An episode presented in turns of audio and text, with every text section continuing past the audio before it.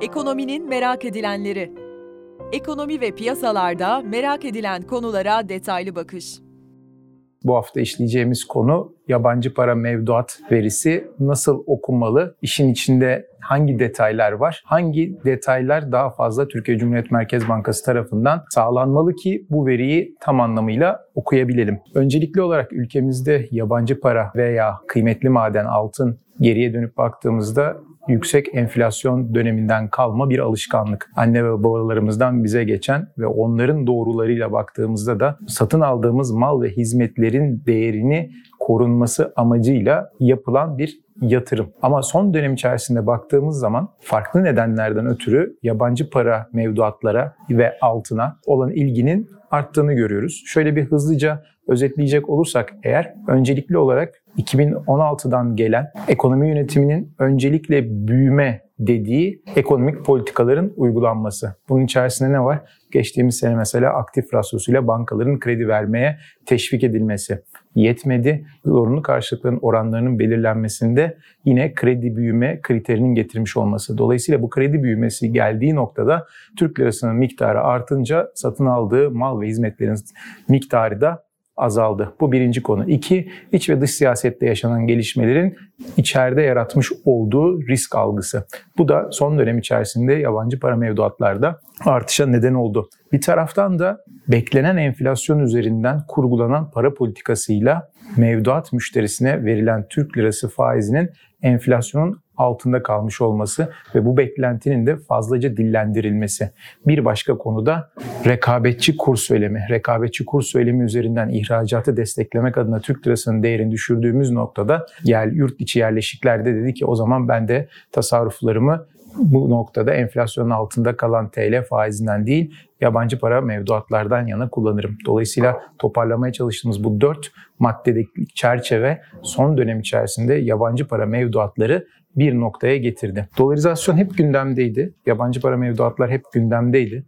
İki tane yeni ekonomik program gördük. Eski Hazine Maliye Bakanı Berat Albayrak'tan. O sunumlarda, slaytlara baktığımızda bir sonraki sene başarılması gereken kriterlerin içerisinde dolarizasyonun azaltılması vardı. Bu bir.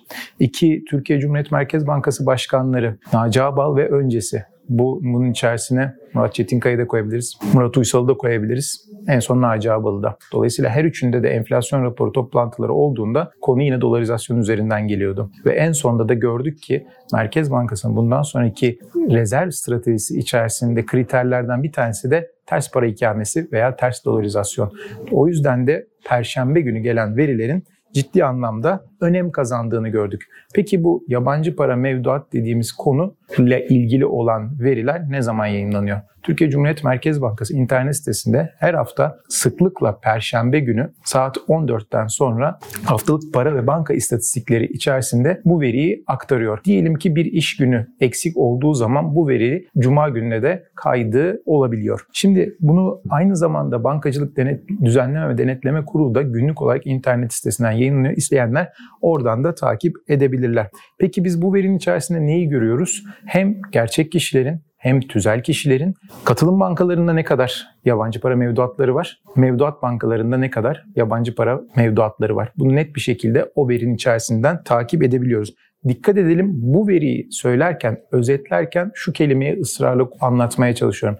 Bu veri bankacılık sistemi içerisinde bir tarih itibariyle, bir kapanış tarihi itibariyle ne kadar yabancı para mevduat olduğunu gösteriyor.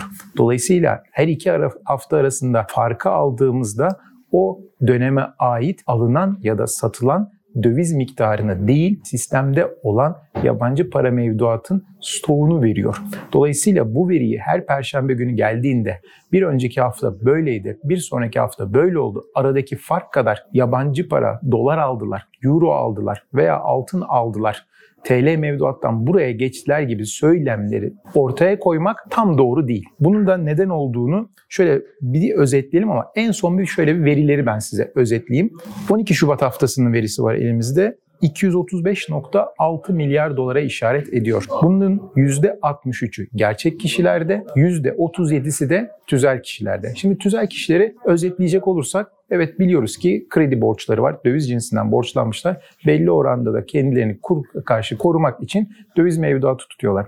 Öbür taraftan bakıyoruz, peki gerçek kişilerde tabii orada biraz önce anlattığım motivasyonlarla yabancı para tutma isteği birazcık daha fazla. Peki toplamın içinde ne kadar pay var diye baktığımız zaman, ki hani dolarizasyon denen konu oradan gidiyor. Yine Türkiye Cumhuriyet Merkez Bankası'nın sosyal medyasında paylaştığı veriden hareketle bakacak olsak yüzde elli iki nokta üçü yabancı para mevduat olarak tutuluyor Türkiye'deki pastanın. Peki şimdi buraya kadar geldik. Veriyi söyledik. Rakam iki yüz otuz beş nokta altı milyar dolar. Peki bu pastanın tamamı Amerikan doları cinsinden mi tutuluyor? Hayır. yüzde elli ikisi dolar cinsinden, yüzde kırk sekizi dolar dışı. Dolayısıyla bunun mesela yüzde otuzu euro, yüzde on altısı da altın. O yüzden ki doların küresel piyasalarda euroya karşı yapmış olduğu hareketler veya ons altının dolara karşı yapmış olduğu hareketler, iki hafta arasındaki parite değişikliği de bu biraz önce söylemiş olduğum iki yüz otuz beş milyarlık mevduat pastasını ciddi olarak etkiliyor. Kabaca şöyle diyeyim, yüzde elli elli olsaydı yüz yirmi milyar dolar diyelim. Kabaca hem euronun hem altının ve diğerlerinin yüzde bir oynadığını düşünelim. O hafta hiçbir şey olmasa bile bir nokta iki milyar dolarlık rakam artı ya da eksi yönde bu sistem, bu rakamı değiştirebilirdi. Dolayısıyla bu şunu göstermiyor. Yabancı para mevduatta işte bir nokta iki milyar dolar gittiler, aldılar veya sattılar. Dolayısıyla burada zaten piyasadaki ekonomistler bunu parite etkisinden arındırarak da takip ediyorlar. Ama orada şöyle bir durum ortaya çıkıyor. Türkiye Cumhuriyet Merkez Bankası'nın bu veriyi hesaplarken hangi pariteyi aldığıyla ilgili bir doküman internet sitesinde yok.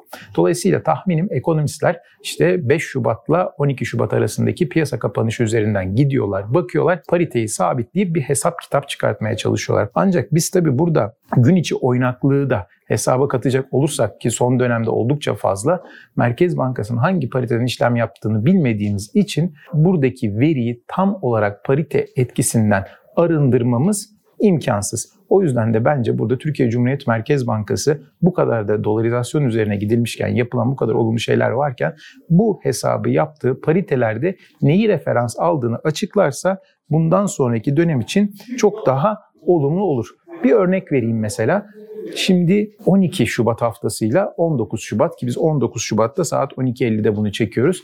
Altın bu hafta yüzde üç aşağıda. Ben şimdiden söyleyeyim, önümüzdeki hafta yabancı para mevduatlarda e, bu rakam kadar aşağıya doğru bir yöneliş olacak. Artışın hepsini döviz alımı ya da döviz satımı olarak okumamayı veya parite etkisinin bu rakamları ne kadar etkileyebileceğini bir şekilde anlatmaya çalıştık. Peki bu yabancı para mevduat verisi sadece bu işlemlerden mi etkileniyor? Hayır. Bankacılık sistemi üzerinde kaydi yapılan işlemler ya da efektif işlemler de bu rakamı arttırıp ya da azaltabiliyor. Yine dikkat edeceğiniz gibi bir dolar alımından ya da döviz satımından bahsetmeden bu verinin nasıl yukarıya da aşağı yönlü gelebileceğini söyleyelim.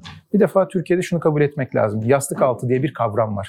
Bu yastık altı diye kavram da genel olarak da ya dolar, ya euro, ya altın üzerinden tutuluyor. Bu bizim hayatımızın bir gerçeği ve tüketici güveni veya içerideki yaşanan tansiyona göre bu yastık altı miktar bankalara gelebiliyor ya da bankalardan tekrar sistem dışına çıkabiliyor.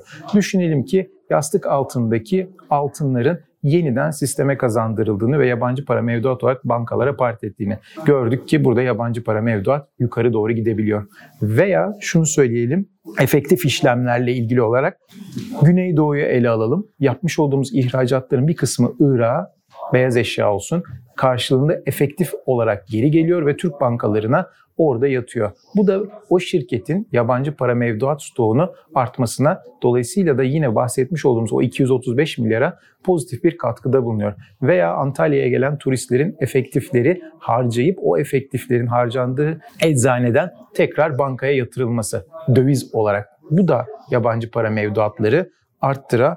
Biliyor. Bir de tabii de mevsimsellikler var. O da yurt dışından gelen vatandaşlarımızın tatil için harcamış oldukları dövizlerin de yine bankacılık sistemine mevduat ya da harcama olarak girmesi. Dikkat ederseniz efektif olarak da bankacılık sistemine giren ve çıkan döv- e, para, bu yabancı para mevduatı yukarı ya da aşağı yönlü etkile- etkileyebiliyor. Bir başka konu da kaydi işlemler. Kaydi işlemlerden neyi kastediyorum? Mesela dış ticaret verisi. Diyelim ki bizim İrfan Donat, tarım editörümüz, bir taraftan da Rusya'ya meyve sebze ihracatı yapıyor olsun. Göndermiş olduğu malların karşılığında gelen ruble ya da dolar neyse artık, o da bankacılık sistemine Swift kanalıyla gelip bankaya park ediyorsa, ihracat kanalıyla yapmış olduğumuz bu kaydi işlemler de yabancı para mevduatları arttırabilir.